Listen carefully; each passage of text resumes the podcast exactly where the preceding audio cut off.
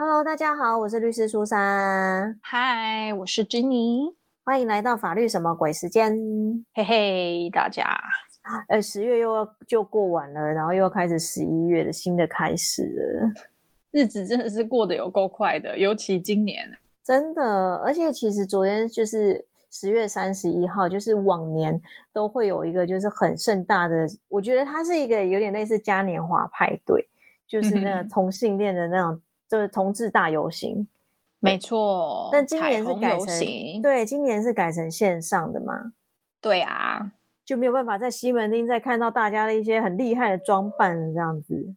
对，因为以前我们学校离西门町还有那个总统府前广场很近，所以都可以恭逢其盛这样。真的，而且每年真的超壮观，我觉得这个是台湾就是难得有办的这么好的一个活动耶。我自己在现场有就是帮他们声援过，真的会被他们那一股能量还有热情给感染。对啊，那因为其实刚好就是有讲到就是关于就是同性恋这些事情什么的，所以我才会想说来跟大家来聊一下，就是有关于我不敢说跟他们是切身的议题，但是我觉得这是我常常在各个校园去演讲的时候都会聊到的东西，就是有关于性别平权的部分。对，因为在就是彩虹游行的族群当中，其实不只是只有同性恋族群而已，还有性别光谱上很多不一样的少数族群这样。对，而且其实我每次去演讲的时候我都会问大家说，你们认知的性别平权是什么？大部分人都会说就是男女两性的平等。那我说其实性别平权它不只是男女两性的平等，当然这是我们可以说是一个 basics 就基础大家都会知道的东西，但是性别平权其实还包含了像性取向、性别认同跟性别气质这些部分。没错，其实在就是异性恋的身上，这一些议题还有这一些观念也需要被落实。对啊，而且其实我们的法律来讲，我们会说有一个叫做性平三法，那有些人就是说性骚扰防治三法，它主要就是性别工作平等法、性别平等教育法跟性骚扰防治法，这三个法律里面其实都有讲到有关于就是性骚扰的部分。好的，那就让我们来了解这三种法。其实他们个别因为规范了，就是像性别工作平等法，它就在讲就是职场上的性骚扰；那性别平等教育法，它就在讲校园的性骚扰。只要不属于这两个地方的性骚扰，就是其他的类型的，全部都会规范到性骚扰防治法里面去做规定。明白了。对，其实就这么简单，就是一个是职场，一个是校园，只要不是这两个，就是性骚扰防治法管的。那他们个别其实都对性骚扰有一些定义性，可是其实不论怎样，回归到最根本，就是性骚扰还要看一下主观要件，也就是说你主观的认知感受上，你觉得你有没有被骚扰。这蛮重要的，因为大家往往会用其他的观点来判断这件事情，但最重要的是主观的感想。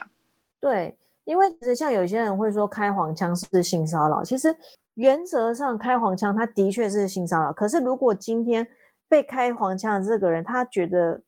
觉得他有被骚扰，他反而觉得他也觉得很好笑的时候，其实就很难去说他真的有被性骚扰。但这个例子如果反过来说的话，你觉得你没有骚扰别人，但是对方确实觉得他被骚扰了，那这个情况就是有哦。对对对，就是主观的要件其实蛮重要的，所以像以前很多人都会说什么去看表演啊，很多什么老牌的就是歌星或是明星什么，他们就是脱口就是那个叫什么开黄腔。对，开黄腔。对，那有些人觉得好笑，可是其实换到现在的社会来讲，其实在严格去审视他的一些行为的时候，或许有时候其实他已经构成了一个性骚扰，非常冒犯也有可能。而且其实性骚扰的样态，我觉得不是像大家想的就是只是说言语上的这种开黄腔而已哦。没错，像是说我们讨论人家的性隐私、性倾向、性生活，这个也算是哦。大家我们现在要用开放的心态来了解一下这些议题，是为了让我们可以更尊重彼此，不是为了让大家噤若寒蝉，或者是抱持着一种很像每天都在当性骚扰警察的这种概念。所以现在好好的听一听啊。对，我觉得是人跟人之间要有懂得一种互相尊重啊。没错，而且我其实后来发现说，我们从小如果真的没有受过这样类似的一些教育或什么，其实我们常常在默默之中就已经在性骚扰人家了。就我相信在这个社会上大家还是很包容然后很互相的，那所以我们也需要更进一步的去学习，避免我们成为那个侵犯别人侵害别人造成别人被冒犯的那一个角色。嗯，像是其实我觉得小时候我们常常有些人啊，就是同学之间在开玩笑，他们会可能骂人家说什么你是娘娘腔男人婆，甚至是讨论人家身材是什么波霸洗衣板，这些其实这些也都算是一种性骚扰哦。对，其实这也就是讨论到我们刚刚说有关于性别气质啊，有关于性别认同啊，或是相关的取向认知等等，在学校里面不就发生过了吗？我相信大家都有类似的经验，不管你是当事人还是旁观者。对，或者是说你如果曾经发表过一些歧视同性恋的话，其实这也算是一种性骚扰。没错，歧视言论。嗯，我觉得有一个比较特别现在大家比较不知道的，这个真的是比较冷门，就是其实过度追求也是一种性骚扰。我觉得这个议题在近几年啊，在网络上或者是网络交友上面有越来越被广泛的讨论了啦。嗯，但是其实像我去蛮多学校演讲的时候，讲到这个大家都会觉得哈，过度追求为什么它会是性骚扰？它不就是一种追求的行为？而且特别是在一些年纪比较长的人哦，他们会认为就是说以前我不知道他们就说以前的社会来讲吧，就会觉得一个男生去追一个女生，他用各种方式去追，这是一种很合理的行为。他们会觉得虽然可能或许有一点过度吧，但他跟性骚扰怎么会沾上边呢？他们就会这样觉得。而且以往可能就是有一种越努力好像就越有机会的心态哦。对啊，所以在这边也要特别跟大家讲，过度追求其实它也是一种性骚扰。而且啊，现在已经有在积极的要制定一部法律，就是要针对像这种过度追求的一些行为哦。过度追求这一方面是不是也跟就是当事人的主观感觉比较有关呢？也会。而且像我刚刚讲的，我们就是会有一部新的法律，其实它草案已经通过，现在就是在拼立法院的那种三读。因为像之前我不知道大家还记不记得，就是有一个马来西亚女大生的命案，那时候其实就有他们那时候就有觉得说好像有一个人在一直跟踪她或是什么的，可是其实都没有受到重视。那也因为那个命案，所以才使得这部法律更加的被大家就是一些民间组织 push 说要赶快把它通过这样子啊，就觉得蛮伤心的。因为像这样子的事情都要到了有人付出了宝贵的生命，还有大家有了一些就是惨痛的损失之后才会重视这件事情这样。对啊，其实像我们刚刚讲的性平三法嘛，那其实在里面的性别平等教育法里面有一个东西叫做性霸凌的定义啊。其实性别平等教育法也是因为有一个悲伤的故事以后才会速速通过的啊，那就是我们的玫瑰少年吗？对，没错，就是蔡依林之前有的一张专辑《玫瑰少年》叶永志的事件，也是因为有叶永志的事件，所以我们的性别平等教育法那时候才会速速的通过，而且还会在这个里面特别定义了什么叫做性霸凌这样子。对，我觉得这一部法律背后代表的意义并不是只有永志或者是其他比较有女性性别特质的男孩子，其实如果用在其他人身上，相反的角色不同的人身上，大家都其实可以得到这部法律的保障。那像跟踪骚扰防治法这件事情也是，不一定今天被跟踪被骚扰的是女孩子，有可能其他的性别其他的族群他们也会因为过度追求，因为这些跟踪和骚扰的行为而受到侵害，而受到一些不舒服的感觉。而且其实跟踪骚扰法它包含的范围就比较新颖，因为它毕竟是我们最近比较新的法律嘛，所以其实像是你如果在网络上啊，以网络或是电子通讯的方式这些去骚扰人家，其实也会被规范在这个里面哦。所以之前一直发布就是私密处照片，以及就是照三餐用各种的通讯软体接近别人追求别人这件事情，造成他人的不适，要注意了。对啊，因为其实跟踪骚扰法它真的是蛮新的法律，所以它尽可能的把任何我们可以想到的一些跟踪骚扰的类型哦，包含就是像我们刚刚讲，它可能是用一些无声的电话、空白信啊，或者是说网络上的一些讯息啊，不断的就是对特定人过度的干扰，或者是说你刚刚讲的可能寄送一些影像啊或物品啊，这些也都算是哦。对，因为这真的是现在的时代才会发生的事情，可能在我们的长辈那一代，他们可能不太了解在网络上被像这样子的行为过度追求或者是造成困扰是什么样的感觉，但我相信对于年轻一代的年轻人们，就现在觉得自己已经不是年轻人了，我心里画一个括号，怎么会这样、欸、对，但是我相信如果是比较依赖就是网络通讯的族群，我相信如果他在网络通讯上受到这一些影响，也会对生活造成很大的冲击耶。对啊，所以我个人其实是蛮赞同这部法律的制定啊，因为过去啊真的很多人或许他有遇到这样的事情，可是真的没有什么特别的法律可以保护他，顶多就是社会秩序维护法而已吧。而且太难成案或太难证明了，然后也太耗费资源和心力，可是造成的损害却又如此的真实啊。对啊，所以其实我是蛮鼓励说可以赶快把它通过，这样我觉得保障会比较周全啦。我觉得让大家有一个获得尊重，然后觉得安全的环境去生活，然后去念书去工作，这些事情真的非常重要。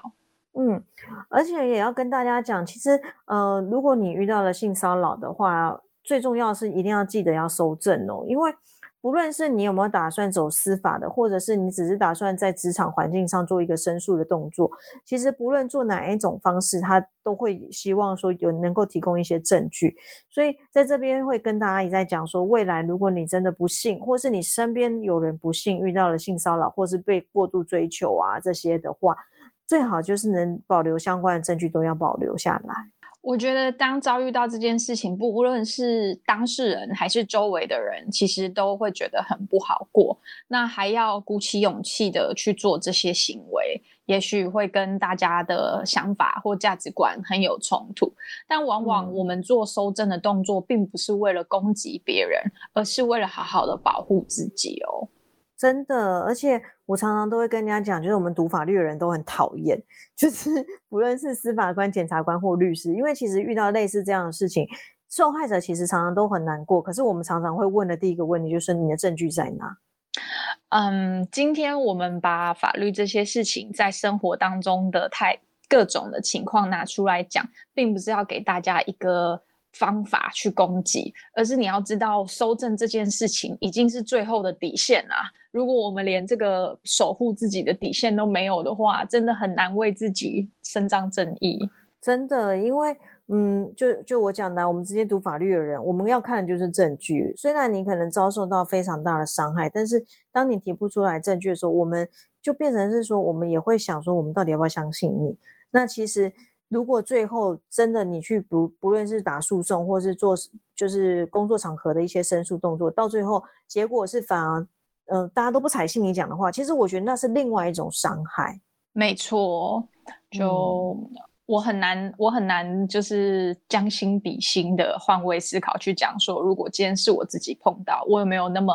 厉害，有办法自己马上就搜证，然后自己马上就做好这些事呢？我不敢说，但是就像是现在这个时刻，如果我们大家都平平安安都好好的，我们现在多了解这些手续要怎么做，我们多认识这些观念怎么做，那先保护我们自己，那同时我们也会知道，我们就是懂得尊重懂得保护他人的人，就不会变成那个加害者。对啊，而且我常常都说，我今天跟你们分享这些东西，我并不是说你们一定会遇到，我反而是希望是你们都不要遇到，但是你们知道这样的一些知识，反而未来如果身边有人不幸遇到的时候，你们可以站出来帮助他们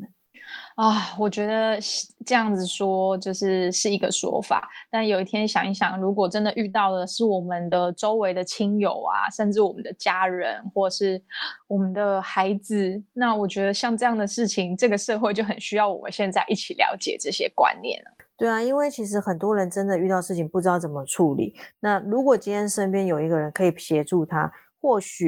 许那种伤害他不会那么快就扩散的那么大。就我相信发生了这些情况，就是有性骚扰啊、性别不平等的情况发生的时候，造成伤害需要动用到法律途径的时候，已经是最后一道防线了。那还有一些相关的资源啊，学校的社工啊、人资啊，或者是相关单位、性平会等等，也是一些很好的单位。那就希望在这些单位还有我们观念教育上面都来做打预防针的动作，这样像打疫苗一样。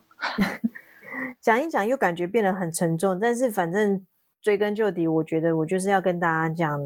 法律上你可以做什么，有什么可以保护你的，那最基本的还是希望大家懂得互相尊重。没错，我觉得这些事情之所以讲一讲会特别沉重，就是因为它真的是很重要的一个很震惊的观念，很难用很轻松的心情去说，因为关于每一个人的权益、关于尊重还有人权这些事情真的都是非常的重要。对啊，反正简单来讲就是希望这一集可以让大家多知道一些法律，多知道一些观念。那如果未来真的啦，就像我讲的，身边有人有需要的时候，大家可以站出来帮忙。对，而且今天说到的这些关键字，像是主观的，就是如果你是一个受害者和当事人，你主观的感觉其实是真的蛮重要的。那相关的这些性平三法，那也是一些很好的关键字给大家，这样。对啊，还有我们最新的跟踪骚扰法，如果有兴趣也可以上网去再多了解它一下。没错，我们去多了解现在在推动的法案，然后去了解这些被倡导的观念。即使法律在三读还没有通过的期间，我们越把这些观念和法治素养提升，其实是对社会和对大家更有帮助的。没错，好，那我们今天这一集短短的，但是也跟大家讲了不少东西，希望大家有所收获哦。大家，我们就过着尊重别人、快快乐乐的好生活啊！好，那我们就下次再见喽，再会，拜拜。